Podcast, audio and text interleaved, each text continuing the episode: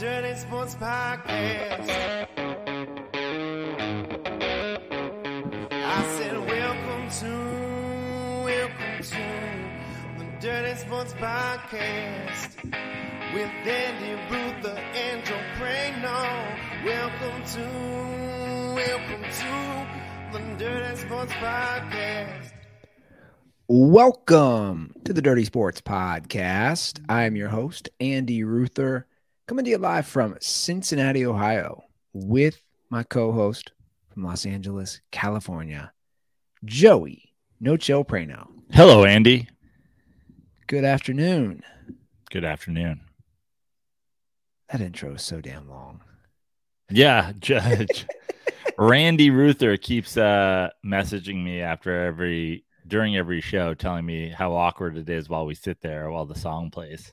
No, Now, me- I mean, no, not that. I'm talking like, I've been doing this. We've been doing this. This is episode what? 937. I'm just talking like, hello, everybody. Uh, I'm Betty Ruther. Coming live from Like, it's long. Like, like it's now a thing. It's been a thing for years. It's long. Like, do you change it ever? I think it's fine. Okay. Honestly, I think the extended Lenny Kravitz cover tune that opens our show is longer. Well, I do that because the video on Spotify. Yeah. Yeah. That's why I do that. Spotify's are, I think, are, I think on the StreamYard, I Spotify think yet? StreamYard. There's a bumper. I think you can put on a bumper so that before we come on, there's maybe just like visuals of us. You know, maybe we have somebody do a uh, put together a little something that rolls. It's So I- fine. I'm I'm over here watching the end of the Mets game, so So I could do a bumper, and then we just go to. I'm sure I can. yeah. I haven't I haven't examined Streamyard nearly enough, like I should. Oh, so that's that's Randy Ruther's hang up. Yeah. He's like, you guys just sitting there awkwardly while the song plays. That's hilarious. I I love that. uh I, I'm like confused. It's when you brought him up. Like at this point, like there's nothing like just a picture of Justin. Like like Randy. Like I saw it there. I was like, okay, it's a picture of Justin holding the Miller Lite, which again I have no problem with. I think it's great. But it's like Randy Ruther, and it still has the all I need in life is my white Carson Palmer jersey and a Who Dey. Yeah. Isn't it pretty like it's it's become one. Justin Wood and Randy Ruther have kind of morphed. Yeah. He messages me all the time. He's like, Praino. I'm like, Randy. I, I I have to disclose something. There have been times as far as texting him where I'm like you put in the R, not the J for Justin, you know, for the name. You're like, oh yeah, his name is not actually Randy. Like, who would have thought just some drunken debacle of an idea and he basically has an alter ego. Yeah. I think you should legally change his middle name to Randy Ruther. One word like Ocho Cinco. How much time do you think he spends in Bengals fan forums? Probably a significant amount. Like, do you find yourself doing that stuff? Never. Like Zero. never. Like you Zero. never go on like a Giants or like a Mets or a Knicks forum. No, not at all. I there is a, you know I do subscribe to a couple of Knicks related Substacks. Andy, now that I'm on Substack, so you can subscribe to me there. But yeah, I'm. But then like even that, that's just like reading. You know, I'll read a newsletter. I obviously, you know, on the uh, the Athletic or whatever, like you go on and you read articles. But no, I mean fans talking about it. Oh, we should trade Julius Randle for Joel Embiid. It seems like he's done down there in Philly. I mean, they don't want him. Randle for Embiid. Who says yes? Who says no? Like, no. I don't need fan things. But but that's what I'm saying. Like the fan thing, that's a whole other like that's a it's almost like a whole other life for these people, or it is their life. Like uh the people who like hypothesize? Would it be hypothesize the people who are like constantly like, hey, what if we did this, or what if we drafted this, or what if we traded this? And I'm like, what? Like, dude, come on, man, talk to your kids. Well, we have a confirmation from Randy. Great picture, by the Look way. Look at that picture. Look at that mug. Look at that good looking Wow. man. Says I I stay great- away from great Bengals. shot. Yeah. He said he stays away from Bengals forums for the most part. It's bad. Yeah, I don't blame him. Smart move. You, you guys can do whatever you want, especially I mean if you're younger, like you got the time. He's like, I stay away from forums mostly, except for the one I run, the Randy Lair. Can I get a whoday.blogspot.com? Like the reason I bring that up, Joe Burrow, I don't know if you've seen this. He wore a headband to practice the other day. Okay. and like it just turned into such a thing and his hair's a little longer and it's like headband season and everybody's going crazy and the new Joe Burrow and blah blah blah and I'm thinking like are we really putting this much into a headband? Yeah, people are. It- It's crazy no. It like the sports world and, and we'll get to some stuff later on with some of this TV stuff uh, and where it's headed and where we all know it's headed. But and what happened last night with YouTube TV during the Celtics Heat game. But like, there's just so what many happened? avenues. Did it did it go out? oh, you didn't see this? No. The last eight minutes of the game, there was no YouTube TV. Oh, that Chris Wild was texting me about not having TNT on at the Yeah. uh, at the Wild Tiki Bar, and I was like, I don't. How Yeah. it just go out? It was just TNT, and it was stuck on a Little Mermaid promotion. Nice. So like it was like spinning. I'm talking like the final eight minutes of the game, and people were, of course, losing their mind. Um, which sucks, but also it's funny. The conversation turned to Luckily, the people who would be triggered by the Little Mermaid ad are boycotting the NBA, so that's good. We avoided a real big firestorm. Well, I, I, don't, I, you know me, I don't pay attention to that stuff, Praino, but I know that people turned it to the NFL. So now the concern is like Sunday ticket's going to be here. You can't handle. Oh, like fucking Directv doesn't go out in the rain Yeah. historically. I mean, I've had I've had a million direct TV, especially streaming TV fails with Sunday ticket. Uh, I watched I watch most of my cable related things now via direct TV streaming app on Amazon Fire Stick, which as I've I've talked about is connected to my brother's direct TV account, which means I get local New York shit. So like my lo- the news is New York local stuff. I get MSG, I get SNY, I get Yes. It's kind of great. It's a sad, sad day that the whole the only reason he has direct TV is because of the Sunday ticket. So I wonder how that's gonna go. We're Well, probably get, well, I'll have to have like I've talked about before. I might have to have a sit down, with Mikey, and discuss his best plan for TV moving forward and how it will think at any affect all point of you're us. just going to buck up and do that? Why? Just because? Like I said, it's pretty amazing. Uh, there's, there's no, like for me, it's like you got to share. I, for me to give you mine, you got to give me something in return. Yeah. Um, you know, that's the difference between like good families and bad families, I guess. And we're family. This is Fast and the Furious shit. Family first, you know? It's all about family. You know, I've never seen a single Fast and the Furious. I only saw one. I saw the very first one in theaters with my brother Mikey. And he has seen, I would bet, at least 85% of them in theaters. That's He hilarious. I walked out, I was like, that's the dumbest thing I've ever seen. He was like, yeah, it's awesome. Well, back to the TV discussion, I'm sure they got some serious heat from the NBA. Like the NBA, let's not forget the last how many finals, I don't know if they're doing it again this year, advertises YouTube TV on the fucking court, man. Yeah. So like they're in business together. That can't happen. And the reason I just bring this up, and then we'll obviously get to the actual games. I just read an article, and this is no shocker as well, that ESPN plans to stream their main channel. Eyeing cable TV's demise is the headline. And I just read it. And basically, guys, ESPN is going to be its own.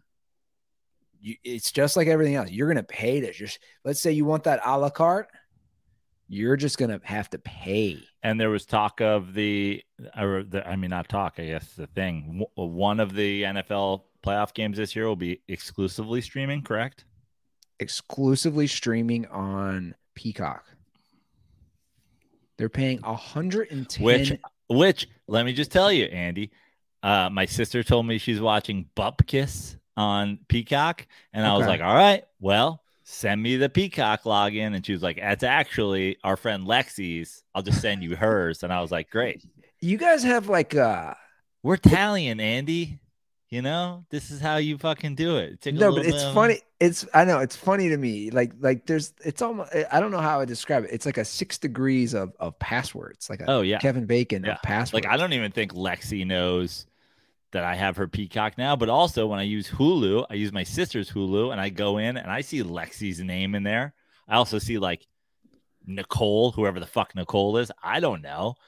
You know, um, you guys so- have like your own community. It's it's it's a of whole people thing. who care about each other. Yeah, I Yeah. provide the Apple TV password for everybody. See see no, so then you're on the same side as me. Yeah. But also, I mean, Mikey, I have Mikey's direct TV that gives me access to like a million, you know, it's Sunday ticket, it's all the channels, it's whatever, it's HBO Max, it's Showtime.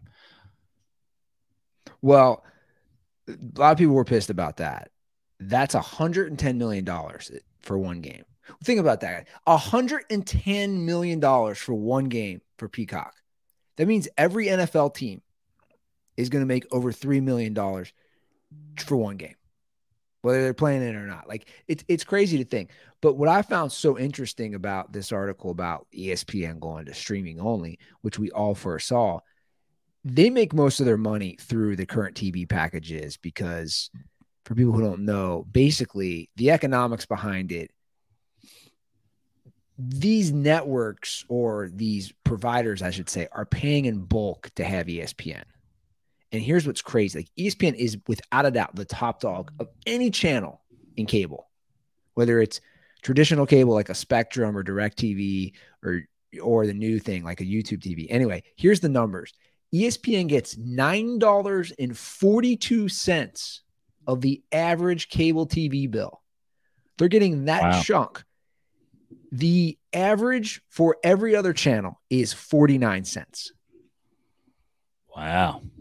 So basically, not to bore you guys with all the numbers, even though I love this stuff, they're saying ESPN that's going to throw off their whole business model because they're getting such a huge chunk. Then suddenly they're going to have to rely on subscribers, which will be new.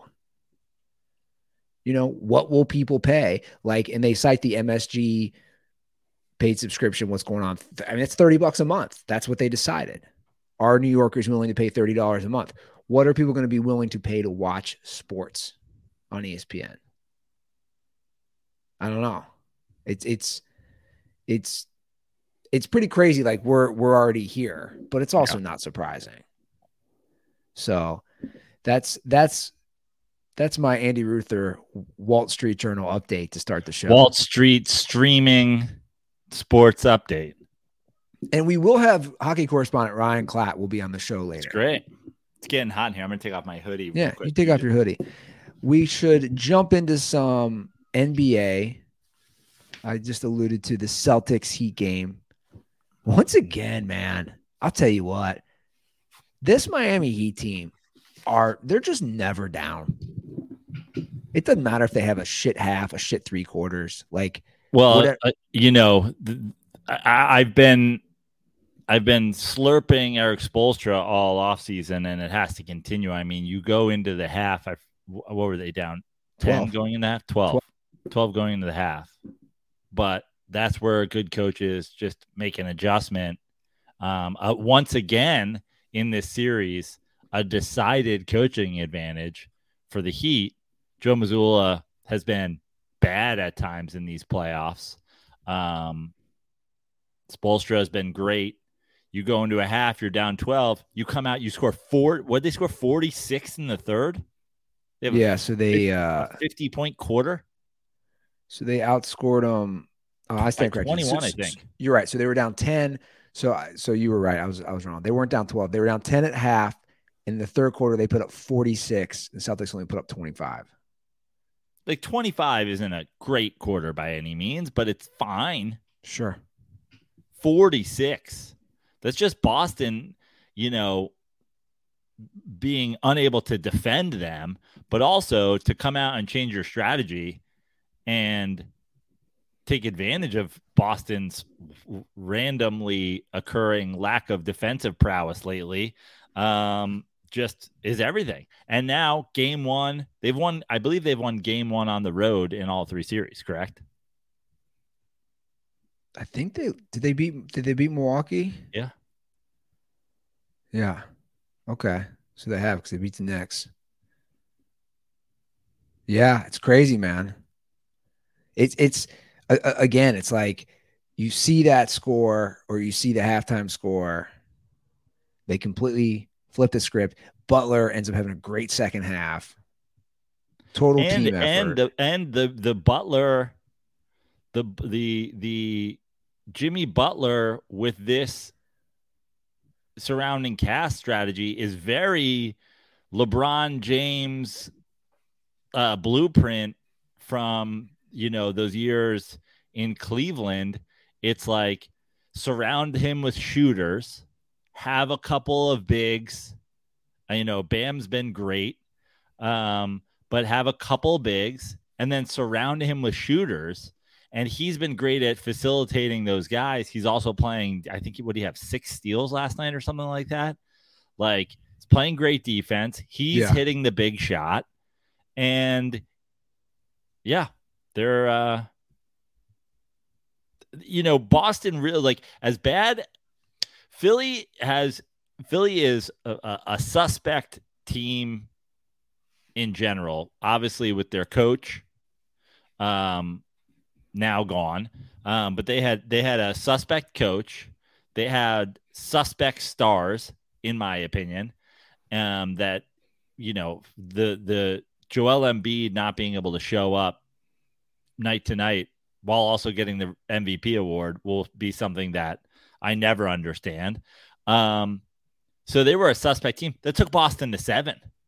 Like Boston is significantly more talented top to bottom than the Heat, but the Heat are going to win the series. Like you're already thinking that. I think that. I think I'm more confident game. in the I'm more confident in the Heat winning right now than I am the Nuggets. That's interesting. Okay. One game? Yeah. One game in Boston as the 8 seed? Yeah. Well, it does move the pressure right? The pressure just suddenly moves on the Celtics. In the West, there's the the this Nuggets team during the regular season was not good on the road. They had a losing record on the road. The Lakers in LA have had big games throughout the playoffs so far. Undefeated. So that's you know, that's a series where if somebody if the Lakers were to steal a game in Denver, who knows if that will happen. But even if they don't, the idea of each home team wins their games, game seven, anything can happen. The the Heat going to Boston in game one and winning, even if Boston comes back and has a great game too, now you have to go to Miami.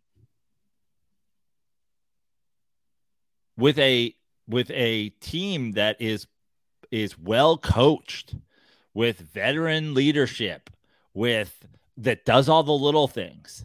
Like what I love about this Heat team, one of the little things as a fucking basketball nerd is just like all the ball fakes. Even when they don't fucking work and they're not effective, whatever you catch and you make a ball fake, to me, that just says you're being coached well because that's something that comes natural to some guys because they were coached well growing up.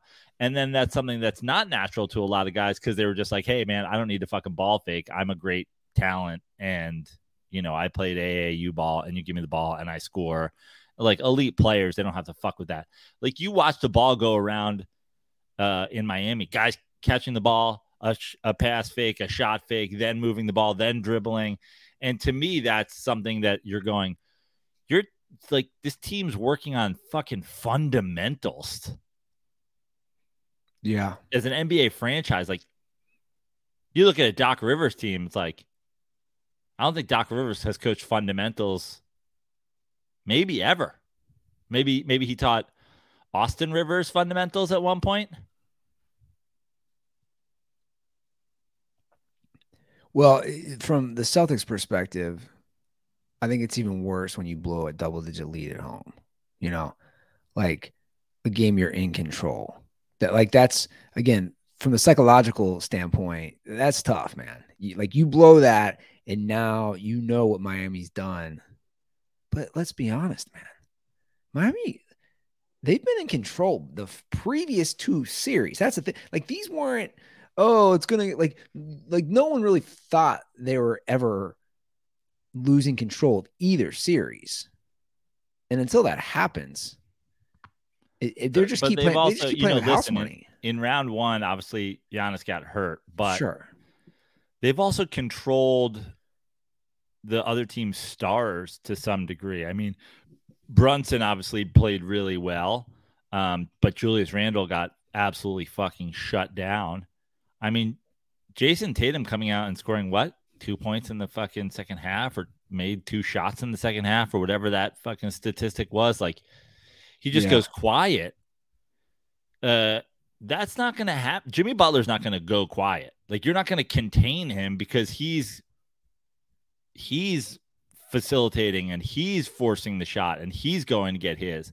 Jayson Tatum I mean, a guy that has a tendency to disappear from time to time going up against a team that that finds your weakness and exposes it.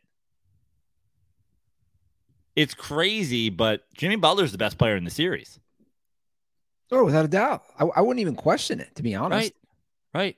With, again, with with both sides of the ball, like I wouldn't question him versus Tatum. I mean, he's he. I don't think people realize he's having like an all time playoff.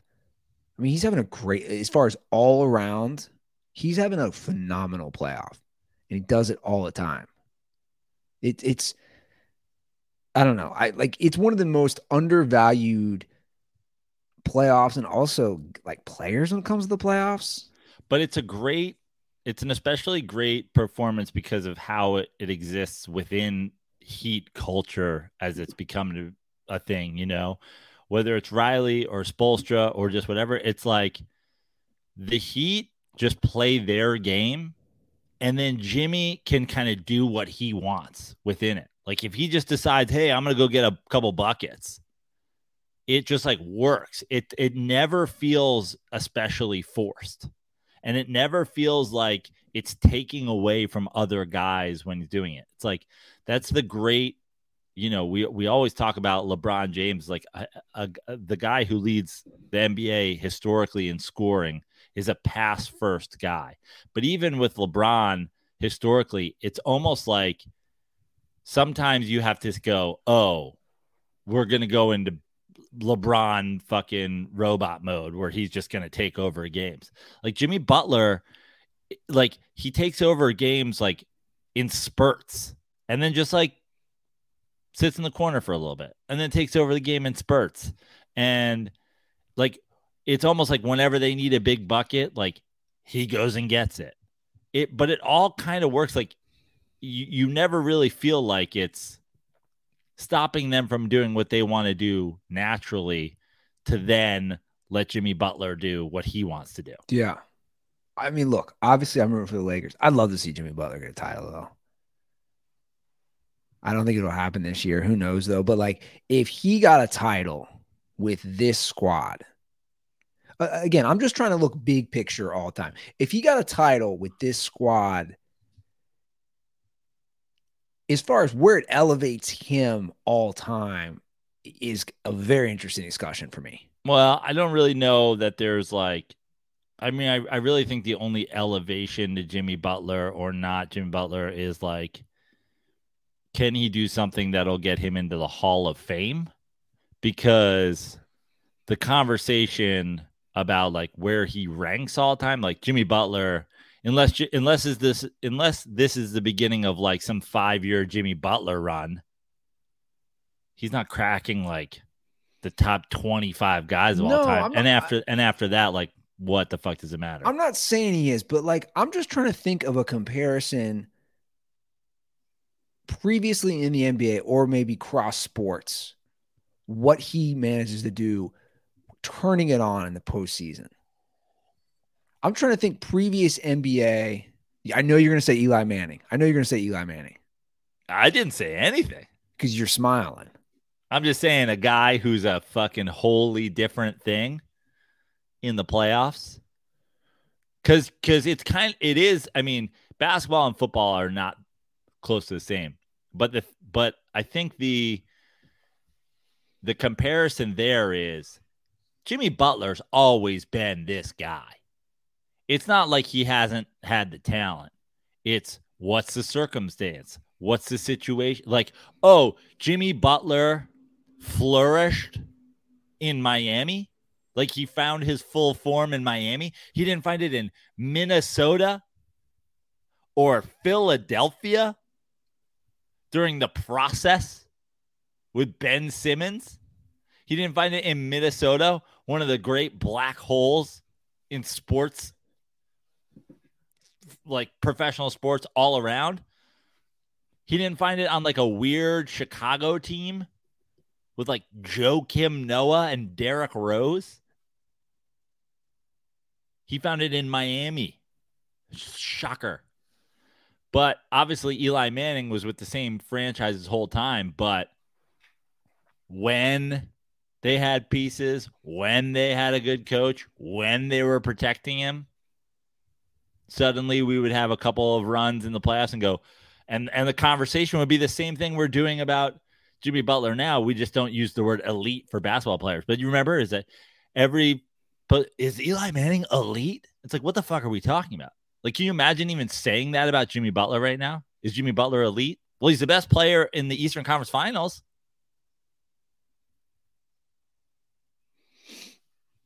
But like previously in the NBA history, I, I'm just trying to, I, I don't have anybody off the top of my head. I mean, kind of the closest thing is Kawhi, who kind of sleepwalks through seasons, has injury problems, whatever, made his name for himself in an NBA finals, played deep, played both sides of the ball, hit some big shots,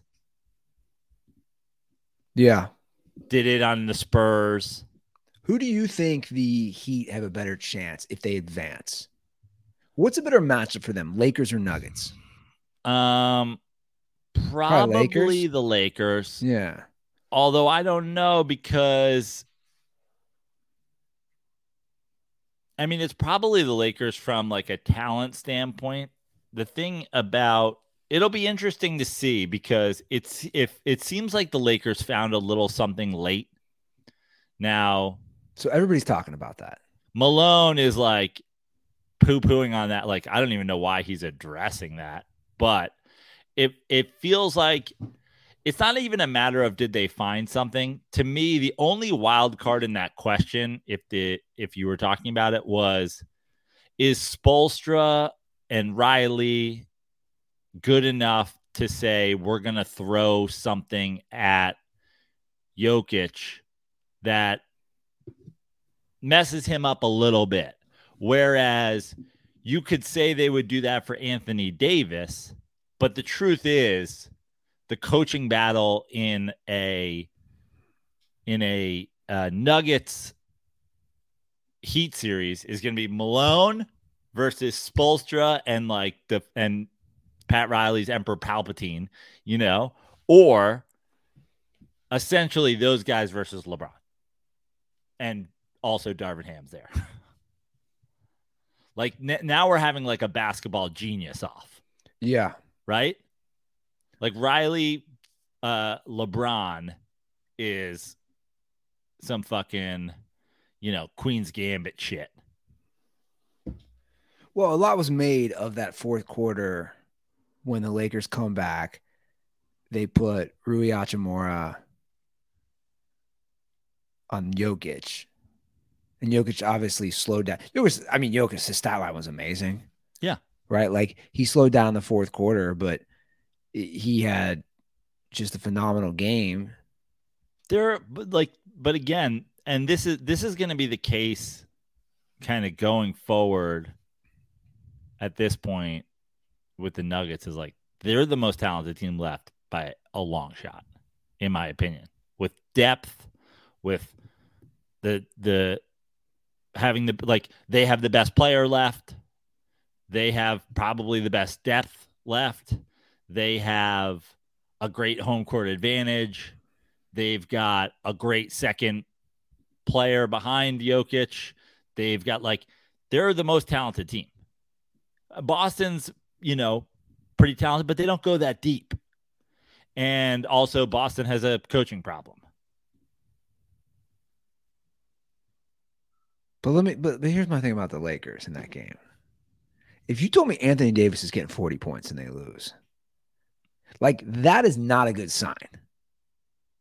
I, I would argue they got they have they, they have to win games. If Anthony Davis gets 40 and you lose and you were losing the whole game by double digits, that's pretty terrifying. Right?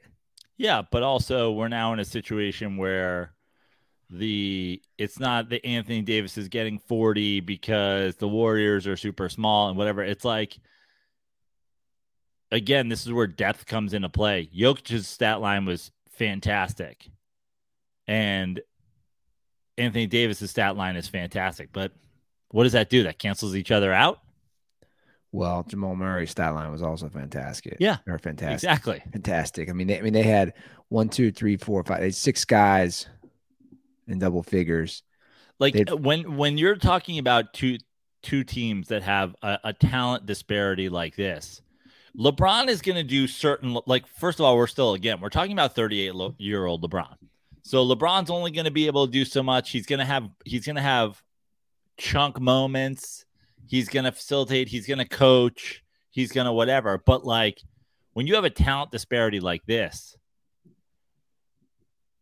if you have those two games from the big men and then you have the Murray game, like the Lakers need Austin Reaves to have a game. They need D'Angelo Russell to be hot for like. But, but here's the thing. But that's that's what I want to get to. Austin Reaves at 23 points, dude. He was yeah. five and nine from threes. Like he had a good game. Yeah, and they lost by three in Denver. Lost by six, but yeah, yeah, but they were, you know, it was a three point game. No, for sure. With a minute left. No, I know. I, I just, I don't know. I know it's one game. Shout out to all the people, by the way. I mean, the NBA zigzag, the underdog, underdog.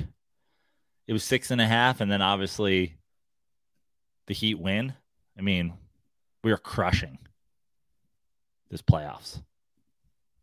So fast forward to tonight, what we got here? What's what's this uh what's this line at? It's five and a half. Listen, I don't really love the Lakers' chances in Denver. But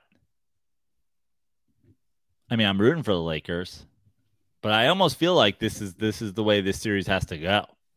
And and not that it plays into the Lakers' hands by any means, but I think the scary thing is if you lose both games in Denver, it's we're at the point now where it's like the the those first two games, like when you're the road team, you almost feel like you have to take one. And you don't really have to but it really feels like you do these days.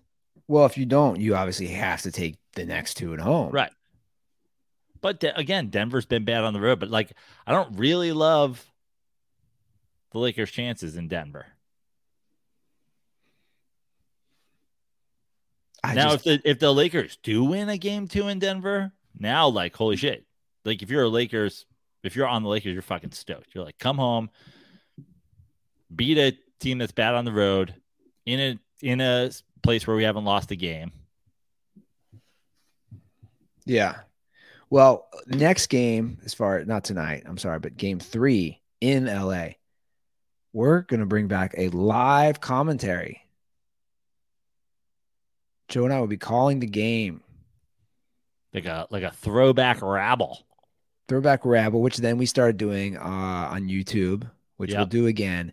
So hopefully the YouTube TV Burn situation. things like Jared Goff and Mitchell Trubisky are medium pizzas. oh You yeah, know, these are the kind of things that come out on the live. yeah. So mark your calendars, dirtballs. We will be live. Will this be the first time we're calling a game in the crypto arena in the building that is the crypto arena since Kobe Bryant shot challenge? It's a good question. Probably. It will also be our first live, not sitting next to each other in the Smut Studio couch. So mark your calendars. 8:30 p.m. Eastern Time, 5:30 Pacific. Saturday, Game Three, Lakers, Nuggets. From I want to say Staples Center, not Staples Center anymore. What is it? Crypto what? I believe it's the crypto.com arena. The Crypto.com Arena. We'll be calling it. The crypt. Yeah. So we are excited about that. I'm gonna have a little setup going on here. You might hear a baby crying in the background. Don't care. It's going live. Maybe I'll order a medium pizza from Domino's. I promise I will not. No? No. Maybe I'll get one from uh, a local joint around here. But uh, yeah, mark it down, guys. Subscribe and turn those noties on. Isn't that what the kids say? The noties? I don't know. I am not a kid. Well, I think Nick D'Alessandro is the set. Turn on those notifications on YouTube. That way you can know. Turn on those noties. So just in case you're out at Don's, you don't miss that the boys have gone live on the YT. Ah, I love when he said Don's. That's an all time. You remember where he said Don? Let's let's see how good your memory is. Where he said it? Do you remember where he said it? No. We were driving. What's that? Costco? We are no, we are driving from Albuquerque to Amarillo, Oh, right on. and he's like, "Let's Stop. Oh, stop." that most the most faithful Don's run ever. Without that Don stop, I still believe I do the challenge. I believe I complete the challenge without that Don stop. The challenge at the Big Texan. Yeah, What was that again? Seventy-two ounces of steak, that's right.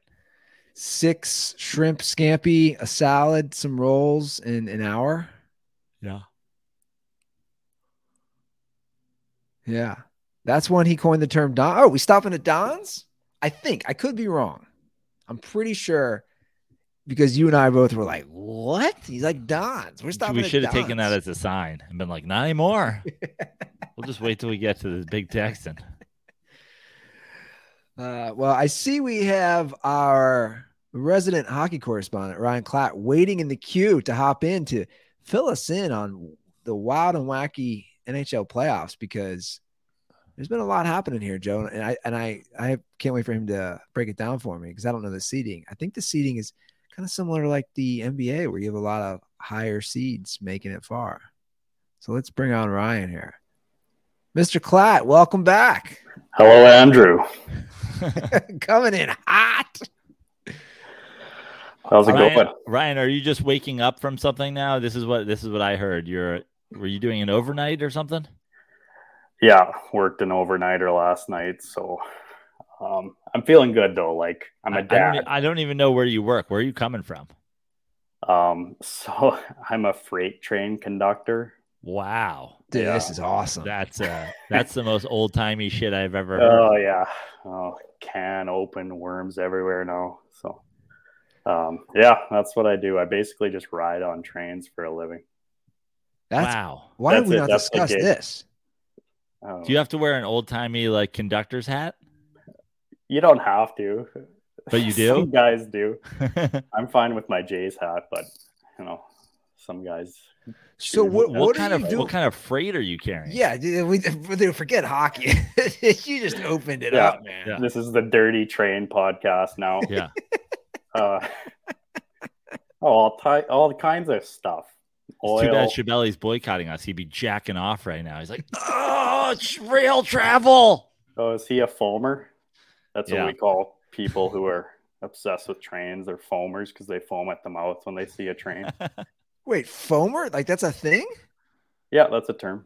There's a guy like on fucking Instagram or TikTok or whatever who like fucking wears a, you know the guy I'm talking about, right? Ryan? He wears like a helmet fucking camera and he'll like he'll be like coming coming through this town today is this train blah blah blah and then he just starts like he literally like orgasms when like rare trains. oh, I come think through. I have seen a clip Yeah. or two of that guy. He's like, yeah. oh my god, the RX forty is coming through today. So what are you doing as the conductor? What are you doing on the train? Break this down for me. Um, so the conductor, when you're on the train, you, yeah, that's we orchestrate music and uh, yeah. Oh, you handle like the paperwork. You talk on the radio when you're riding the train, and then if you have to like set out cars or pick up cars, you're the one on the ground. You got your radio. You're talking to uh, the engineer because obviously he can't see what's going on, so you have to count them down to cars and joints, and you're lining switches, doing handbrakes. And Now, as a as a. Canadian freight, like I'm just assuming the train is just filled with like lumber and maple syrup and cattle. What else is on these freight trains? That's it. You you got all three. I got all of them. I know. Uh, oil, like potash. Um, I'm assuming you guys know what potash is. Of I course. have no clue. Yeah. Oh God. Okay. Uh, we don't have to get into that. um, He's like, oh, it's just Canadian for cereal. yeah, and then like you know, sea cans, like containers carrying Right. all sorts of goods for Walmart or whatever. Grain. A lot of grain. So do you Yeah. always work overnight? No, not always. Like I I rarely have a schedule. Like that two weeks ago or whatever I was on, like when I was on like a scheduled assignment, like that's kind of rare for me. So How often do you have to go into a car and clear it of hobos with little stick sacks? uh not yet, but Not uh, yet. It uh it does happen. We get some riders here and there. Um, You do. So that's for real. Yeah, I've actually never even seen one though. Um, even on other people's trains, like sometimes people say, "Yeah, I saw a rider on your train," you know, just so you know. And You ever have anybody you ever have anybody chasing you and you fall into a to a snake pit while you're holding the medallion? Is anybody getting this reference? Is anybody getting this is reference? this a Indiana Jones reference? there you go. Praino's like Right. Ruther, really, really, really really trying on going that deep. one. So let's, uh, and and we can talk more about this off air. 'cause I Yeah, well, just like, Ryan, what I want to start with is uh, since your last uh, visit, I've completely lost track of hockey, but Sure. um, I'm gonna try to get Florida is is in it. Florida Yes. has has has moved on That's So- one. in the East. Uh, are, are are they are they all? Is everybody into the conference finals already? Yeah, we're down to four, and the first game of the conference finals is tonight. So we're we're locked and loaded here. So we got Florida in the East, and who else? Carolina. Carolina, right? I did know that. Florida, Yeah. Carolina. Uh, which I know it was Vegas and Edmonton, but I don't know who made it through. Uh, Vegas beat out Edmonton, unfortunately. Your pick, Um, your pick for the champs. My All pick, right. yeah, my picks uh, didn't pan out this year, and um, and know, then the Kraken lost to somebody. yeah, Dallas beat out the Dallas. Kraken. Well, there you go. So da- what what a what a mixed bag of uh, Cool. Dallas, Florida, Vegas, and uh, Carolina. Your traditional hockey hockey, hotspots. markets. Yeah. Yeah, I was all about to South say. markets. Yeah, it's crazy. And uh, one little nugget before we get into it: the uh, most recent winner of the cup out of those four is the Carolina Hurricanes, who won in 2006. So, going to be a pretty fresh champion. I actually could have said that last time I was on too. That was true for last round, but And Uh, Vegas yeah. has never won. no, Obviously, Florida very- has very never young. won. Florida has never won, and Dallas. Dallas won in '99 with Okay. uh, Brett Hull's infamous goal or foot in the crease goal. So Right. So, so can I ask you something before we get into actual hockey? And and I don't know if you'll know this. How did they? Why did they end up putting the Carolina team in Raleigh and not Charlotte? Do you know by any chance? I have Right, 'cause- no fucking clue. Right, because I Uh, just loo- I just looked at a curiosity. I didn't realize they're they're two hours and forty five minutes apart. Like it's a three hour drive basically. I just think that's interesting, right? Like we're just gonna decide Raleigh. I don't know. I, I'm gonna have to look that up, one, Andy. right? Because I'm just saying Charlotte's a much bigger city. Yeah, yeah, I I understand that. Yeah, I don't know. Um, Anyway, I'll I'll I'll, I'll do some internal research on my own. So so Yeah. so what are the seedings here? So what do we have? G- give me all four teams and what they were entering the playoffs. Okay, so Carolina in the East, Carolina was a division winner, and Florida was the lowest wild card team Okay. in the East, and obviously, like they took out the uh, greatest regular season team ever Yeah. in the Bruins. So kind of a Miami Heat situation there with uh, Florida going on a run as um, you know the eight seed. Like it's not one to eight seeds anymore in hockey. Unfortunately, everyone wants it to go back to that, but it isn't. Um, so that's that. And um, in the West, I believe Vegas had the best record in the West. So Vegas will be the home team in game one for that one against Dallas. So we basically have right now in South Florida, we got two. Again, I know you said there's no seeds anymore, but you basically have two eight seeds riding the hot hand. Two sports. That's pretty crazy if you think about it. Yeah, yeah, that's true. Yeah. I think So who do you like? Like, who do you like in each series? Okay, um, yeah, Carolina, Florida. Florida obviously just rolling. Like they took out the Bruins, the best team ever. Then they took out my Leafs. Sorry. And, uh, yeah. Yeah, we did. I don't. Do we even want to get into that? No, we can. We if you it's, want really, to. it's really up to you. Yeah. I, I Yeah. think I think I talked about it maybe be, between your appearances, but um, basically the hockey stuff that I, you know, when the Rangers are in it, I was checking in on the games. Um, since they've been out, it's just kind of whatever comes across my various social media feeds, and uh, I saw former Ranger, but also just former league wide pain in the ass, Sean Avery, uh, talking about he was like, I'm glad that now Toronto gets Florida because he essentially is like, Florida's going to butt fuck them. And I was like, well, that seems like it's kind of out of nowhere, but he was, he was right. Yeah, um, I Sean Avery loves to hate on the Leafs. Like he's he's one of like the renowned Leafs haters on the internet. Um, yeah, going into that one, I thought that the Leafs matched up pretty well against the Panthers. They were three and one against them against the, in the season. Um, I think it just took this core of players too long to get out of the first round. And then when they finally did it, like I thought, like, oh, maybe they can go on a run now. Like that first round curse, that mental stress is gone. But I think what wound up happening is they um, they maybe got a bit too satisfied, too loose, and Florida is just they weren't able to match Florida's intensity.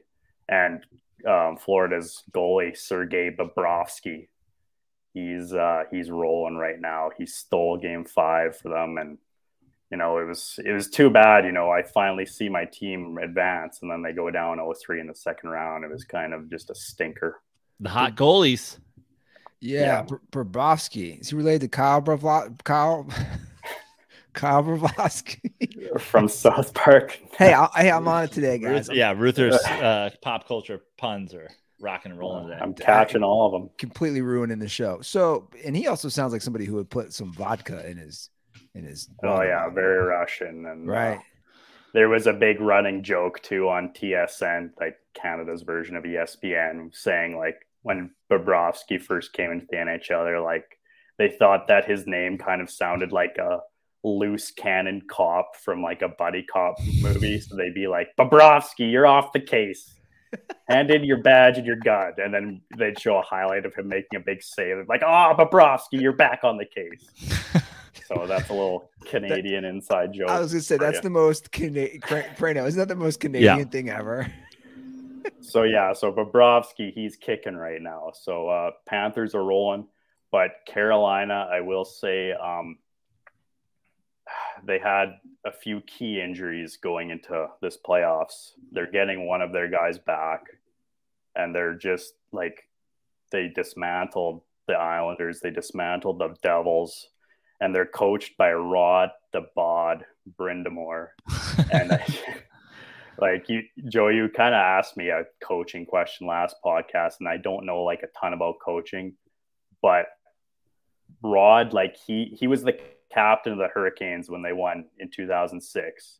He retired like 10ish years ago, so like relatively recently. So I think he can like really relate to these players, and apparently the guys just love him. Like they're willing to do anything for him, and you know, no disrespect to the Devils coach Lindy Ruff, but I don't think you know he might not be able to relate to his players as well as Rod, and he's just got them playing in this system of his that um, just works so well. They've got a really deep team, so I think I like. I base all my hockey knowledge, you know, on on uh, NHL nine hockey ninety four, NHL Right. PA ninety four, as it was officially known, and I believe Okay.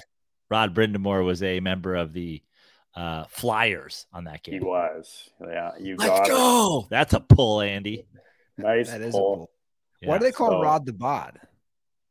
because he's a mutant. Like he he's like a gym freak and like. Oh man, like he one of the best Stanley Cup raises ever. I feel like like he looks like he's turning into the Hulk as he's raising the cup. Is awesome. So you like Carolina in the East? Yeah, Let's move yeah, to the that's who I'll West. take. I'll say Carolina in six, and then Okay. on, on the West end, um, this is like really big toss up for me. I really like Dallas's uh, their makeup of their team. A lot of homegrown players at every key position, including their goalie, who's one of the best uh, bright young goalies in the league, Jake Oettinger. Jake the Vegas- Snake. Yeah, but uh, Vegas, two good Sasky boys. so, you know how I feel about my Sasky boys. So, um, Well, Chandler Vegas, what a what, what like what a franchise Vegas has turned out to be in their in their very very young uh you know existence. What like how does that how does that even happen? Is that just like, you know, is that having good execs? Is that having good coaching? Is that just having a great expansion draft? Like I mean, they've come out hot and they haven't really missed a beat. That's a great question. Like, yeah, this is their fourth. Um, yeah, this is their fourth uh, Western Conference final in in in five years se- of ex- six seasons. This is their Yeah. sixth, yeah. And you mentioned coaching. This is their they're on their third coach now too. This is the third time a coach has taken them to the Western Conference final in their first year coaching. So just I don't know, man. Like in their first year, they picked like this just the right mix of guys that gelled together and they had Marc Andre Fleury who played out of his mind in net and went to the final. And then ever since then, they've kind of been going all in, like making huge trades, huge free agent signings.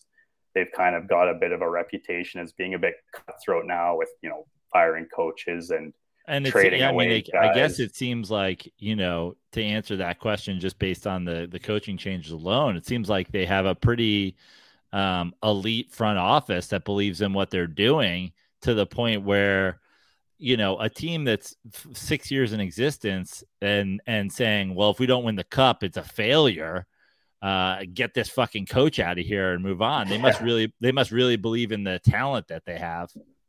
yeah, I guess they just expect results, you know, and you know they missed the playoffs last year, so they were canned Pete DeBoer, and now he's the coach of the Stars, who they're going up against. a Ah, little bit so of a big, big. there. This is a big series for him. Yeah, yeah. So um, this one's a complete toss up. Um, Uh, I don't really know where I'll make. I'll just say maybe Dallas. I like Dallas's overall team maybe a bit better, and I'll give the slight edge in goaltending to Dallas. So say Dallas and seven because why? Not? I'm gonna go Vegas because I believe these guys know they got DeBoer out. They know what they're doing. These I'm I'm on Vegas. I'm on Vegas and uh, I'm on Vegas and Florida. I'm going against you on both. Okay, well, we'll see what happens. Yeah, there. I know yeah, nothing it. about hockey though, so I mean, no Yeah. reason for anybody to listen to me. Yeah, and like I said, Vegas has the two Sasky boys um, that I'll quickly shout out: Chandler Stephenson from Saskatoon, and um, Brayden McNabb from Davidson, who uh, it was a town that uh, my hometown would have played against, and uh, that guy was like he had like a 90 mile an hour slap shot when he was 12 years old. He was a freak, so kind of cool to see him doing so well now. Speaking of Vegas, who is the Vegas favorite to win the cup right now? Do you know off the top of your head who is expected, I- at least odds wise? I don't actually, off the top of my head. I would, yeah, maybe should have. Uh, looks done like my looks like on uh looks like Bandy Andy might be typing over there. Yeah, Yeah. I'm, I'm I'm I'm on it here, guys. Let's let's figure this out. Let's see you give us- here. Where's give Trevor when you need him, eh? Yeah, right. He'd give like Tre- Trevor's Trevor's pause. updating Trevor's updating the page that Andy's checking at ESPN.com. All right, so your odds on I mean it's dude, there's no major favorites. I mean, that's according to Vegas. We got the Hurricanes at plus 200, Vegas at plus 240, Stars at plus 300 and the Panthers at plus 350. Wow. So it's a pretty highly uh, contested race here. Now, Yeah. now, now, like, like, who do we want to see? You know, because that's I'm all about the storyline. Like, who do we want to see? Is do we want to see Vegas get their first ever? Like, like have these other these other ones have all won a Stanley Cup, correct? Florida hasn't. Florida hasn't. Okay. Yeah. Um, Dallas was in the Cup final three years ago. Um, I don't know what the bet like Florida getting in as the last wildcard team and going on this run that they're going on would be a good story. Um, Matthew Tkachuk is their best player. He's an MVP candidate, son of Keith Tkachuk, Joe, who played go. on uh, what team in the NHL '94? Uh, the Flames? The Blues. Uh, the Jets. You were close. Oh, the Winnipeg no. Jets. I knew it was a Canadian team. Did he play for the Blues at one point though? Yeah, he did. He did later on. But uh, yeah, he uh, he's a weapon. Um, just like a guy that any team would love to have. Like he gets under other guys' skin. He like he's an agitator, but he also puts up big points. He hits and stuff. So um, he's a he would be a good like name to have in the finals. Um, I Carolina think doesn't Kachuckets were also a uh, a a backyard game that was banned after a couple kids lost their eyes. You know? Do you remember the Kachucket? Kachuk is that like lawn darts or what? I know lawn darts aren't a thing anymore. Yeah. We had we had to ban we had to ban lawn darts. Two kids died. Too many people died. I'm like, we played Yeah. pickle in my backyard. I don't know what the hell you're The fuck talking is about. pickle? You know pickle? Like caught in a like- pickle? Oh, oh, like yeah, gotcha. Like with ba- with baseball gloves, pickle. Yeah, or you can like play. running like with a or a tennis ball, like running bases. Yeah, yeah, yeah. A little Yeah. pickle. You guys have pickle up in Canada? I've never heard that before. What, what what did you do as kids in Canada? Well, like what's going on in Saskatoon? They have Um, they have they have like a 14 day window where there's not snow on the ground to play lawn darts. well, yeah, I grew up in a small town called Lanigan, twelve hundred people. Um, 1,200 people. That's a Yeah. tough one to get on Bumble or Hinge. You're like, fuck, I just matched with Stacy again. Goddamn next door neighbor. and my cousin. uh, um, I don't know. Like we had a golf course, play street hockey, outdoor rink in the winter, play hockey. You know, all Again, winter, winter. How, Guys how love many, yeah. snowmobiling. You know, some Dog kids racing. rode dirt bike. Yeah, dirt bike. Dog racing, maybe not so much that. Um, So, you know, like, stuff like that. Do you have any per- person? Obviously, your team's out, but do you have any personal rooting interest in any of these games or, or teams? No, I haven't really thought of that yet. Um, no, not really. I mean, yeah, maybe maybe Vegas with the Saskatchewan guys. Um, I don't think there's any one from the east side unless I'm missing somebody really obvious. But maybe Vegas. Um, even though I haven't loved the way they've been pretty cutthroat running their team, but I mean it's working. So You know, it'd be really cool if, if if a team wins, you take the train down and pick up that Stanley Cup and then take it back to Saskatchewan. oh yeah, that would be no problem. I'm sure. So so like, can we talk about the cup for a minute?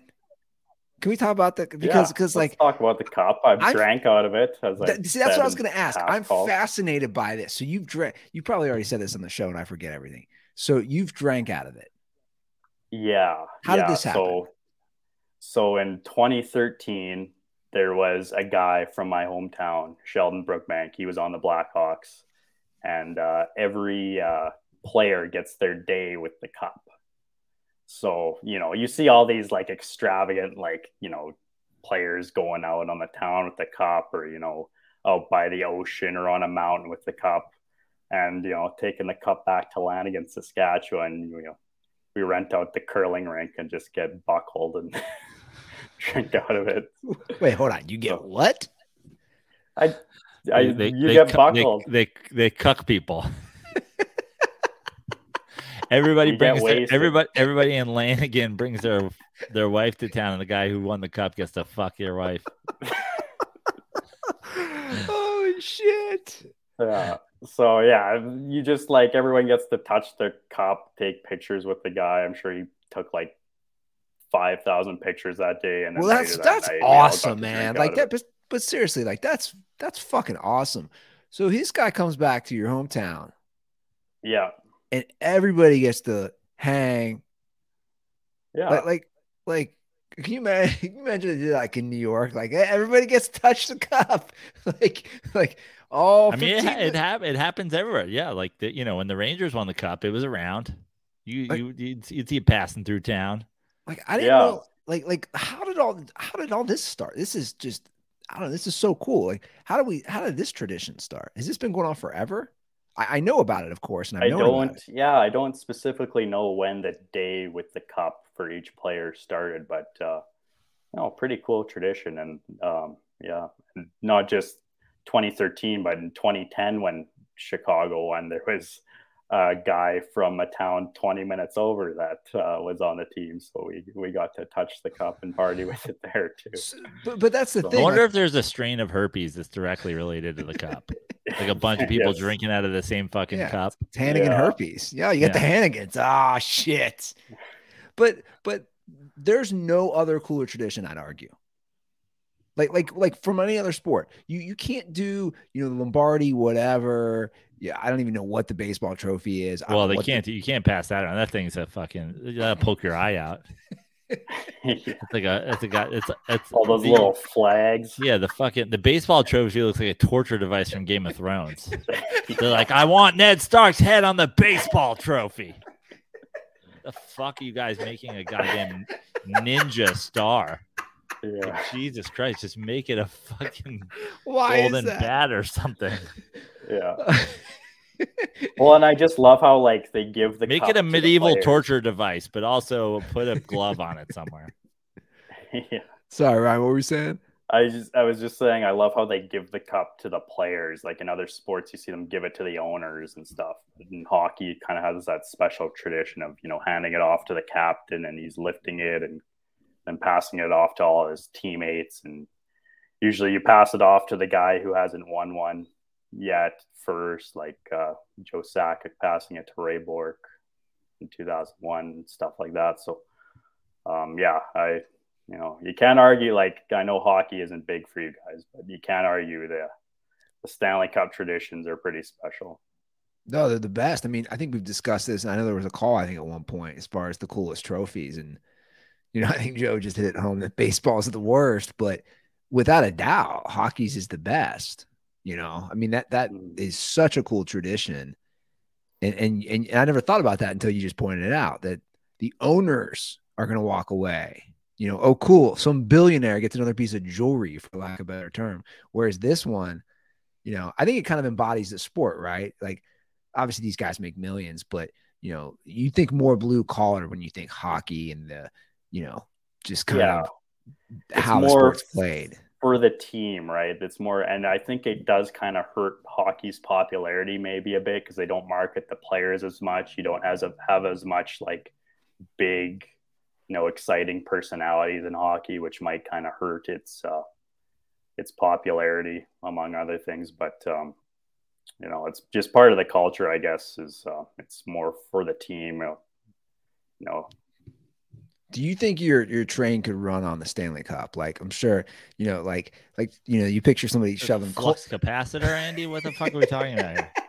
run on the Andy's, Stanley Andy, Cup. Andy's taking his love for the cup to fucking like next level. It's like you think if you As melted it down and poured it into the fucking thing that your train could run forever.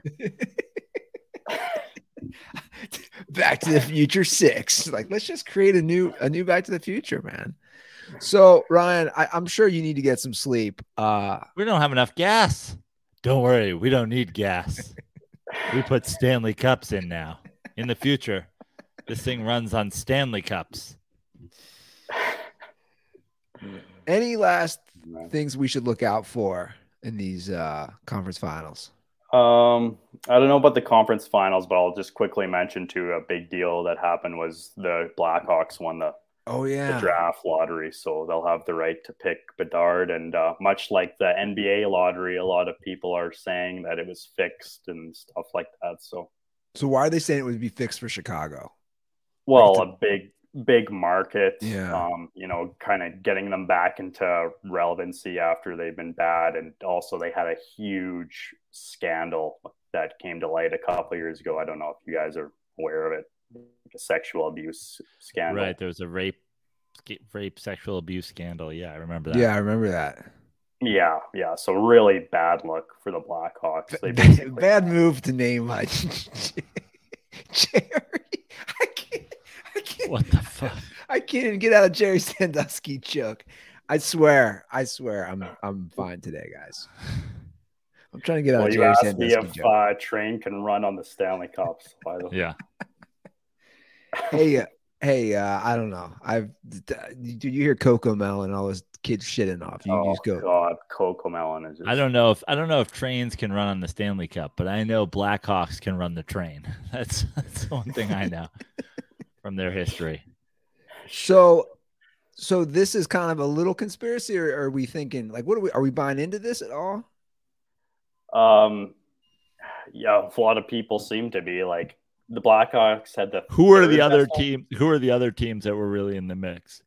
The Anaheim Ducks had the best odds, and then uh, the Blue Jackets had the second best odds. Ain't no way Bettman was letting the Blue Jackets win the lottery. Like that wouldn't have been good for the league.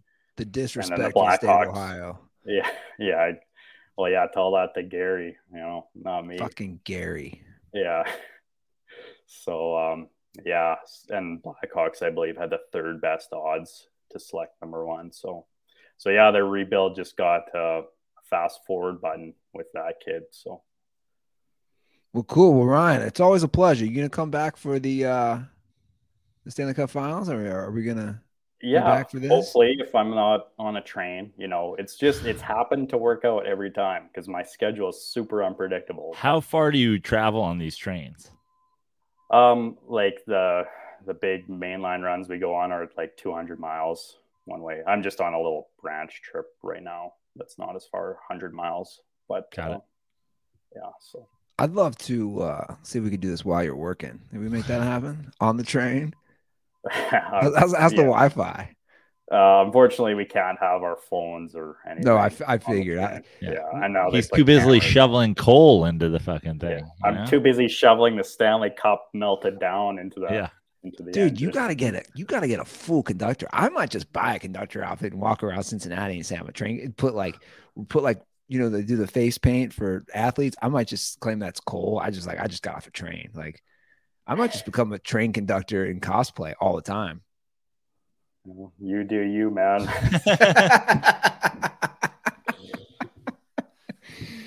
Well, Ryan- Ohio, the Ohio, the only place that would appreciate that, they'd be like, "Yeah, bring back fucking coal." Everybody's like, "Jesus Christ, Ohio, get over your fucking Yeah, man. your love of coal, you I'll- weirdos." I'll be a I'll be a celebrity. Well, Ryan, it's always a pleasure, guys. Ryan is on Twitter at rclat. That's two T's.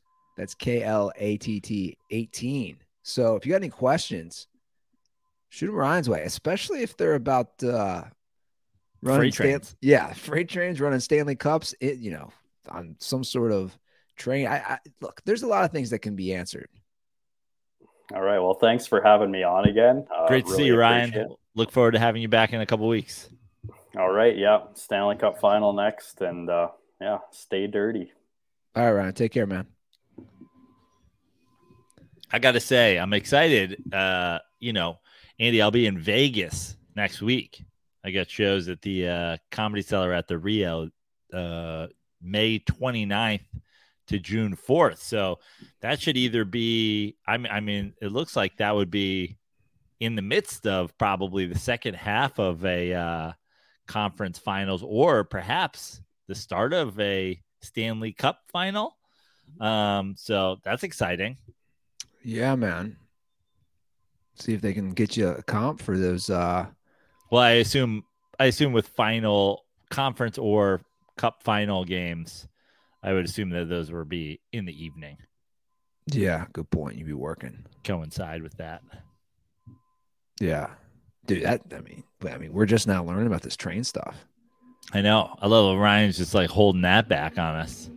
I mean, hockey's cool, but nah, you got a way cooler job, bro. Yeah, yeah. like, I mean, again, I kind of want to go full cosplay now, be a train Yeah. conductor. We're like, what do you do? He's like, oh, I didn't tell you. I uh, lead uh, wagon groups on the Oregon Trail, um, crossing the get people through the Canadian Rockies to the coast. Oh, okay. How's it going? Oh, we had a couple people die of dysentery, but you know, I knew a dude who walked the entire Appalachian Trail, like retire guy, the whole thing. Start. I think you. I think it starts in Georgia, obviously all the way up to the northeast. He did the whole thing. At like sixty-five. I'm like, you, I'm like, you did the whole thing. Like, took took him months. He said, I'm just gonna, you know, obviously you do campsites and shit, but man, makes you makes me feel like a piece of shit, huh? This guy's conducting trains. People are walking the Appalachian trails, and I'm like, yo, I gotta fucking get a kid to bed. I can barely do this. well, that's why you waited till he was retired, Andy. Yeah. Well, touche, Mr. Praino. Touche. So the calls were not the best this week. I'm just gonna be honest, guys. Fucking dirtballs. Like, only one made the cut this episode. One made the cut. Did we already play it? No. Okay. We we haven't played it. And also I think dirtballs sometimes, which is fine. I don't blame you guys, maybe don't hear an episode and they'll want us to talk about something like Ja Morant. And it's like, well, we did 30 minutes on Monday. Um and uh stuff like that. So but we we do have a call about a discussion we had Monday, Doc Rivers, saying we we we missed the mark on the best Doc Rivers comparison. Okay. Can't wait to hear this. I don't know. Dirty Sports don't know how you guys did not come up with this one. Doc Rivers is Mike McCarthy. Like, Mike McCarthy won one title, but nobody really respects him. I mean, people have more respect for Doc Rivers than they do Mike McCarthy. But the thing is, both of those coaches have had so many talented teams and have had so many choke jobs as well. Both have one ring as well. So, yeah, I think that Mike McCarthy is definitely Doc Rivers. And you're seeing it now with the Cowboys, too. Both talented teams, but I just don't see them going anywhere with him as the head coach. Another comparison, too, might be Marvin Lewis. I mean, it's a little bit different because Marvin Lewis never won a ring. He never even won a playoff game, I don't think. But also, he was coaching for the Bengals for so long, had so many talented teams, and was just a straight underachiever. but I think the best comparison is definitely Mike McCarthy. So yeah. So I, I don't hate that. Like we've we've obviously I don't hate it. We've done a lot of this guy is Mike McCarthy. Yes. We've done Doc Rivers is Dave Roberts. we just did which- Budenholzer is Mike McCarthy. Yeah. Um, the thing about McCarthy, like Doc, again, I'm going to say this about Doc Rivers. He's been coaching since the 90s. He's on his fourth. How many teams did he coach? He coached the Magic, the Celtics, the Clippers, and the fucking Sixers. Like Mike McCarthy is two bad seasons away from getting fired from the Cowboys and never working again. Doc Rivers, like that's why I was saying there is there's almost no Comparison. comparison when it's when you look at guys who have just been like there are people who were born when Doc Rivers started coaching, born when Doc Rivers started coaching, that are fucking full on adults now with jobs and kids of their own. Like the dude has been in four stops, and besides obviously the again utter disappointment that was his Boston tenure, where he only gets the one title. There's four franchises Yeah. over so he- the 90s, the aughts, the 2010s. We're talking about in four decades. so he started. He actually started in 2000. Okay. 99 2000 season. Yeah. So he's coached 23 seasons. And and, and I want to and I want to just make sure as I go through it, 23 straight seasons. That's the thing. Like there was no unless I'm missing something here. I'm just going through. There was no time off, guys. That's what's kind of remarkable about all of it. Like like Doc Rivers is Mike McCarthy if Mike McCarthy gets fired, hired, fired and hired and then probably fired and hired again. Like I don't think we've seen the last of Doc Rivers. No, we haven't.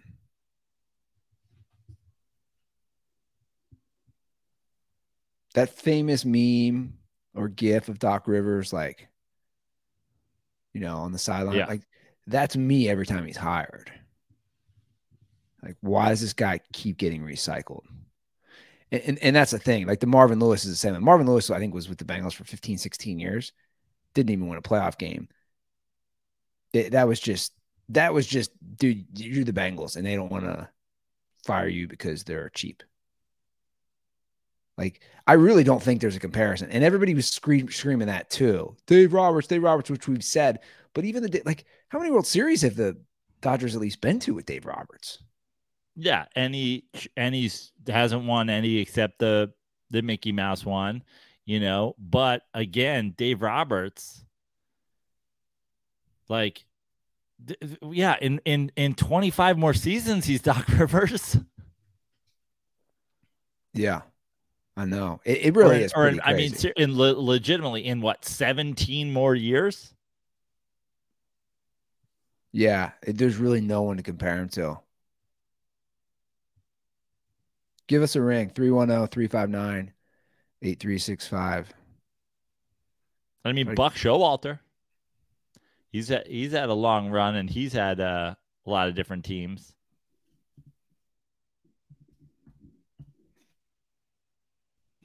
But he had breaks. Yeah. True. The Bucks managed one, two, three, four, five teams.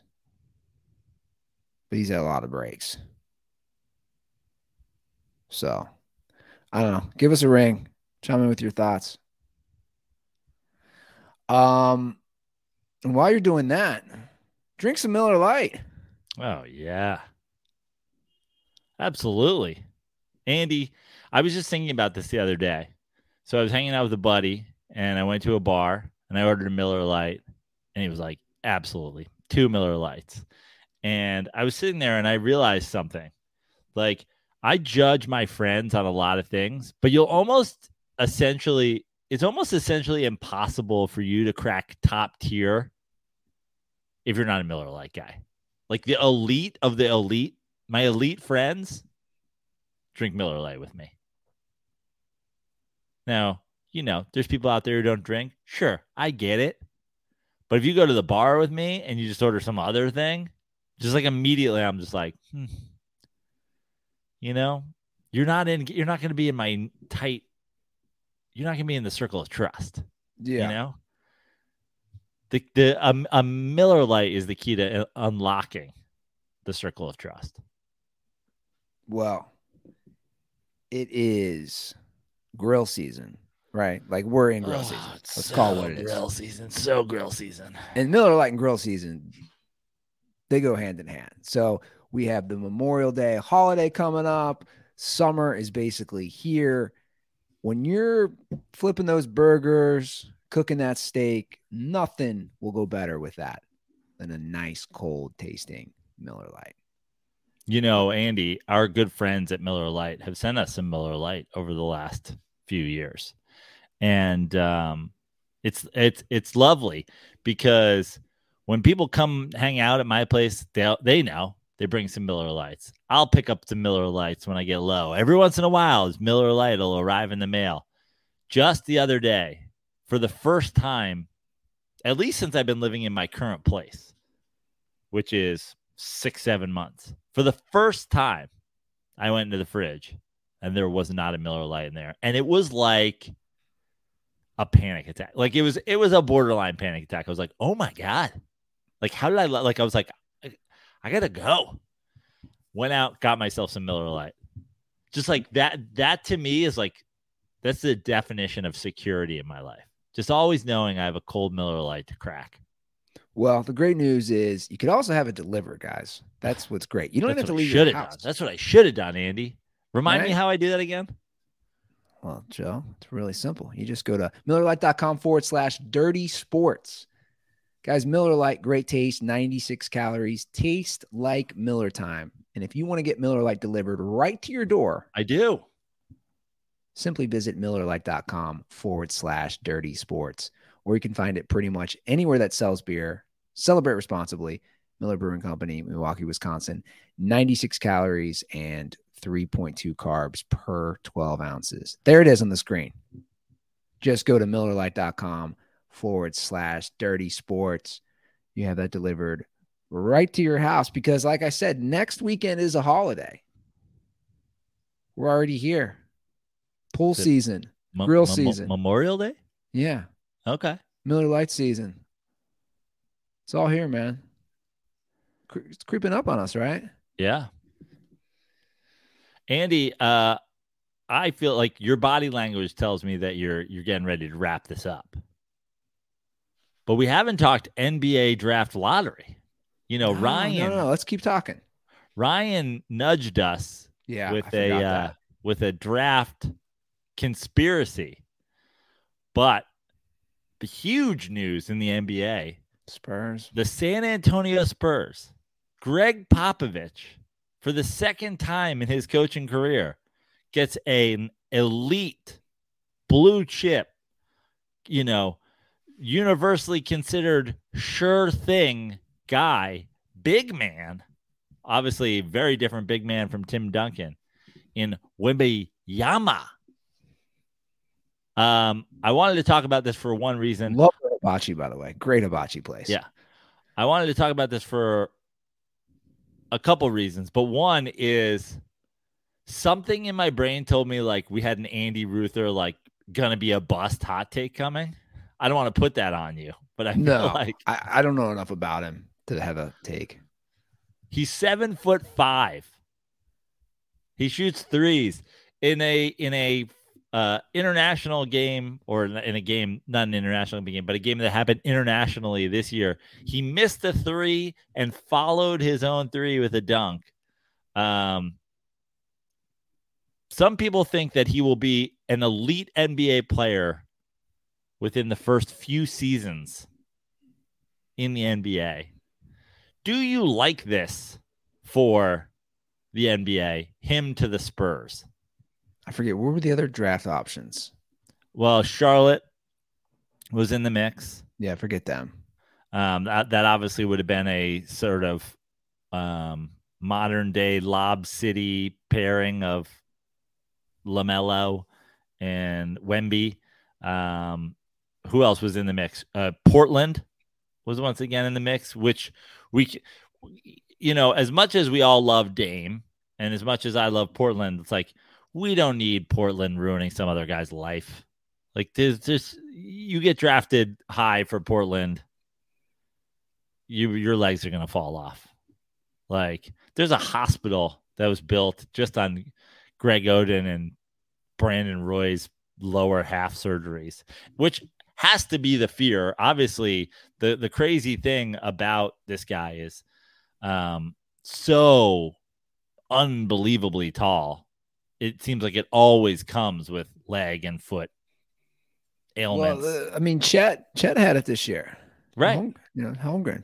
Yeah, but uh, everybody kind of hopeful. I mean, seems like a good, certainly fit for him. Mhm. Uh, a- an For elite sure. coach, a guy Mm. who's used to working with foreign players. yes, a guy who's used to working with, you know, young talent, elite big man. Like, you know, he's certainly obviously a very, very different game than Duncan. But you got to, you got to think that that you got to think Tim Duncan's going to show up to training camp at some point. You got to think Tony Parker's about to be hired as an assistant coach. Well, I would I would say that it's a great fit for any foreign player because it's obviously worked with all those foreign players and the system that Popovich runs in San Antonio clearly works. And you know, another great player to the West, or you know, potentially great player to the West. Um, tell tell me if you like. I I, I don't want to like make a hot take here, but tell me if you think this is if this take is what you know. How spicy a chicken wing is this take? But I think that there's a little bit. I'm a big Popovich fan. I love Popovich. I think he's a great coach. Absolutely. But it is hard to judge guys you know, it's hard to judge the Phil Jacksons of the world when they only won with elite players. We can look at Gregg Popovich, but his career success is essentially entirely tied to Tim Duncan. Um, obviously, they continue to be good even as Tim Duncan's career waned, but like the Patriots continue to be good even as Tom Brady's career went. Like we've we've seen this before. Is there some part of Wemby to the Spurs, where at this point, guys, elite players like that, they come in and they're not necessarily like, you know, we've seen incredibly uh, hyped talents be busts before. Is there some part of this where it's like, we got to see Pop do it again? Like everybody's kind of assuming they're going to do it again. Everybody's kind of assuming they're going to be good right away. Is there some part of it where it's like, you almost for for Pop's legacy as like maybe the greatest coach of all time, we have to see him do that right away. I mean, you always say you can't hurt your legacy, right? I, absolutely, but I think does it like does it kind of does it kind of like make it right now? I think it would be. There's a lot of people who say, "Oh, this coach, that coach." Like Gregg Popovich isn't the Bill Belichick of NBA coaches, right? No, Like, I mean, I mean, look, but here's the thing. He he's been able to obviously he's had great players, but it's also like Tim Duncan was obviously the rock on that, the staple, but Parker was a late first round pick. Ginobili's a second round pick. I'm saying he he's not doing it with stud after stud. What was Kawhi before the Spurs? I mean, let's just keep it real. Like these guys have flourished in that system. absolutely. So my argument, I don't think he would need. I would say no, he doesn't need to. That's just my point of view.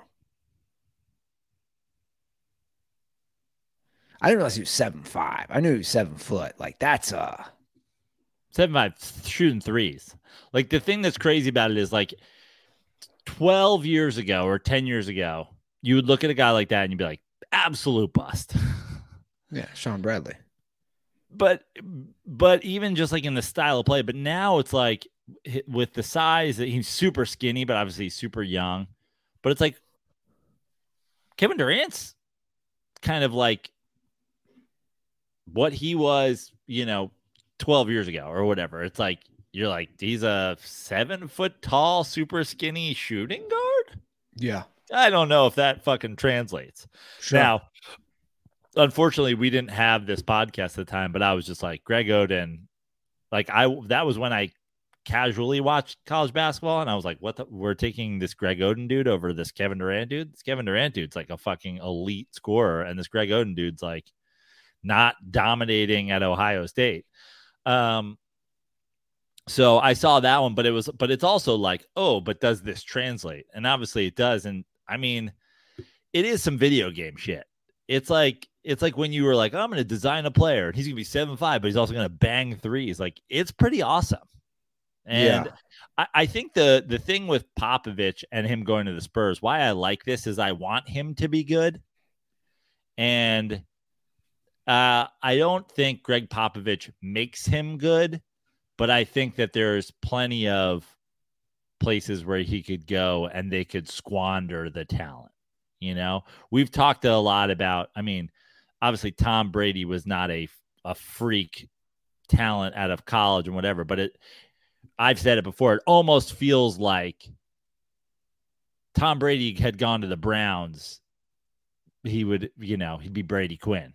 Yeah. You know, this sure. guy is this guy is a freak talent, but you'd hate to see him kind of end up on a Charlotte Yeah, and then just be 100%. out of fucking basketball in five years, and you're like, they've done it again. Yeah, yeah, no, I agree. I think that's obviously the right fit. Definitely don't want to see anybody go to Charlotte. You know, maybe they'll get better after Jordan sells the team, but that's it's just it's like a barren waste of talent or just bad picks. I I think I think that's what it's going to be. It's going to boil down to injury, right? If he's if he's supposed to be that good, it's can he stay on the court? I don't know, but obviously, Can I throw they- one other basketball nugget at you before we go? Um, I know it's a little early in this with the lottery just happening and the draft isn't, you know, f- f- like for a minute, but um, these the the Knicks are in a situation here where uh, New Yorkers are pulling down Julius Randle posters and pissing on them and uh, Warriors fans are burning uh, voodoo dolls of Jordan Poole. Like, should they be traded for each other at as the soonest possible chance that they they're given? Like, why are those? Two, why is it not like? Why is that not just something that's already accepted? Why do you think Wemby- Jordan? Why do you think Jordan Poole's gonna? Why would you think he? And I liked him. Why do you think he would flourish in New York? Oh, I don't. I don't necessarily think he would flourish, but I think it's two guys with talent, with big contracts, whose teams, cities, fans, franchises, teammates, coaches just are just like, we're done with this guy. Yeah, And and, and if there weren't, if there wasn't like mirror images, if there wasn't pointing Spider-Man meme across the country, you'd be like, who takes the chance on this guy versus who takes the chance on this guy? It's like, like I, I to me, it's like the way we're talking about, like we just talked about Wemby to the Spurs, like it's already happened and it hasn't, and obviously, but it's like it's going to, right? There's a hundred percent chance that they're not going to go and draft fucking, you know, whoever the fuck else is coming out of college. They're going to draft this kid. Why is it not already like locked and loaded? Like Julius Randle's going for Jordan Poole, like immediately. To me, it's kind of crazy. Like, let's just do this. well, I don't know how those pieces would fit though for each team though. Is that's why. Well, the the way the pieces would fit right now is guys would come back to their teams that the teams don't want to come back, and they would be forced to play them, and the fucking the fans would be boycotting. I mean, there's talk of like, mean, Jordan Poole is essentially benched in that series. Yeah, but I mean, people are heated now, but like you know how that stuff simmer down. That simmers down. Yeah, that's true. I mean, there's a good chance if New Yorkers are burning his poster by September, they'll be back on board. I mean, but that's what I'm saying. Like, what do you see? Like a couple social media things of people burning Julius Randle's poster. no, I mean, it was yeah, they like pulled down a poster outside Madison Square Garden and were stomping on it post game. But I mean, but that's that's like a reaction, right? I mean, we, I mean, how many jerseys have been burnt? we've seen over the years. I don't know. I think you're in your head, you're just hoping that happens. Yeah, and I feel like I feel like I could sign Golden State fans up for it right now. Yeah, I don't know. I mean, obviously, uh, around the draft, a lot will happen. There'll be a lot of movements. I, I'd assume they'd try to shake up both those players and the rosters, try to get something new. But who fucking knows, man? I think you should go hop in a forum and, you know, Well, that was the closest I ever did to hopping in a forum today. I was I just put in on the internet Jordan Poole, Julius Randle trade just to see if anybody was talking about it. I was like, has this already been just like a is this already like a thing? Like has the athletic already written an article like the trade that we all know is gonna happen? But no, I mean there's people that are saying it, but not it's not like a this is gonna happen. yeah, I mean, I'm sure if you went into the Knicks, uh, But but the reason I kind of brought it up is there's a lot of talk around the draft and whatever, like, oh, you know, uh, uh, with Pop and and with this kid, like, are they going to try to fucking compete right away? And if so, what kind of move do they make? Do they try to go get some piece that doesn't work and fit in? Like, oh man, Jordan Poole's out there and blah blah. And it's like, so you know, I'm just sort of, I'm already thinking about potential moves and how they relate to my team. well, I'm going to become a train conductor. That's what I'm thinking about. Gonna make it official. This is my last podcast right now. Gonna sign up. Aren't what isn't Ohio where trains are like literally derailing and like poisoning the whole environment? Shit. Yeah. So they need help. That's what that says. They need a guy, an outsider Yeah. on the outside. This is this is essentially the Jordan Poole for Julius Randle trade. They're like the last guy killed a hundred square miles of trees and nature.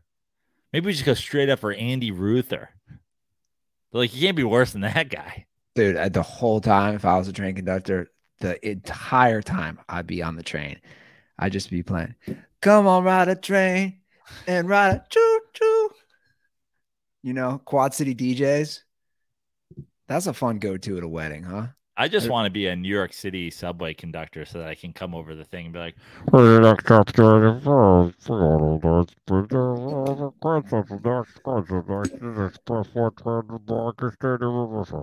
Stand clear of the closing doors, please. Bing bong. The chick from uh That's every fucking. yeah, That's every New York City. the teacher. Sounds like the teacher from Charlie Yeah. Stand clear of the closing doors, please. I was talking to somebody yesterday who had visited Japan, and I was like, "Isn't it? Aren't they like? It's not like New York, right? They're like all quiet." She's like, "Oh yeah, they're like all quiet in the subway there. It's just like everyone's so different, and everyone's so relaxed." And then I started thinking of Yoshi. Just coming in karate kicking people. no, I just thought of like how calm he was, but she was also saying like Japanese culture was like, she's like when they get in their house, they're so there's such a quiet. Everything is a process, and it's soothing and relaxing. But then, like the minute you get outside, like we got we gotta get to work. it's just like chaos. You know, like everybody's driving. It's just it's just nuts. Anyway, I don't know what the fuck I'm talking about. Follow us on social media. That's what I'm talking about Absolutely. The Dirty Sports. I'm at Andy Ruther. Joe is on MySpace. Nope. Nope. I'm not on MySpace, Andy, but I am. Are you on- sure? I am sure. No, am for real. sure. Are, do you have MySpace? I do not. Did you delete it? I'm like, No, I'm being I- dead serious. Like I deleted mine. Like some people just kept theirs and it's just up. I think. I actually didn't. I I didn't really have a MySpace originally.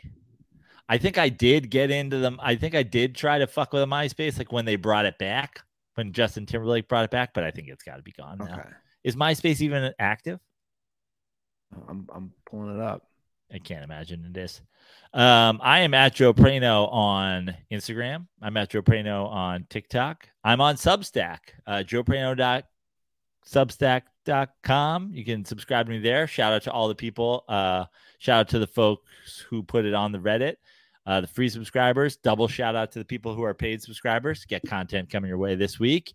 And uh, I will be doing some shows coming to Stamford, Connecticut, June 7th, Wednesday, June 7th. Tickets are on sale now. I put that on all my uh, Instagram. If you click on the shows highlight thing, uh, tickets in there.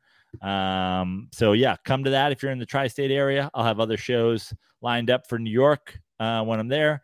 Like I said, I'm in Vegas the 29th to the 4th. Uh, got shows in and around LA um, and shows that I'll be announcing soon in other places. So joepraino.com forward slash shows. See if I'm coming to your town. MySpace is still a thing, but it's real confusing when you pull it up on your desktop. Anyway, fascinating. Uh yeah, I think that's it, guys. I think we covered it. Shout out to Ryan for coming on again, especially after a late night on the train. We'll be back on Monday, but as a quick reminder, we are calling the game live, Lakers Nuggets, Saturday night, 8:30 Eastern time. I believe that game is on ESPN. So, live broadcast, we'll be doing it. So, tune in. All right, guys, that's our show. Thanks for sticking with us. Hopefully, we'll hear you on uh, Saturday. See you on Saturday. All right, have a great weekend. And as always, stay dirty.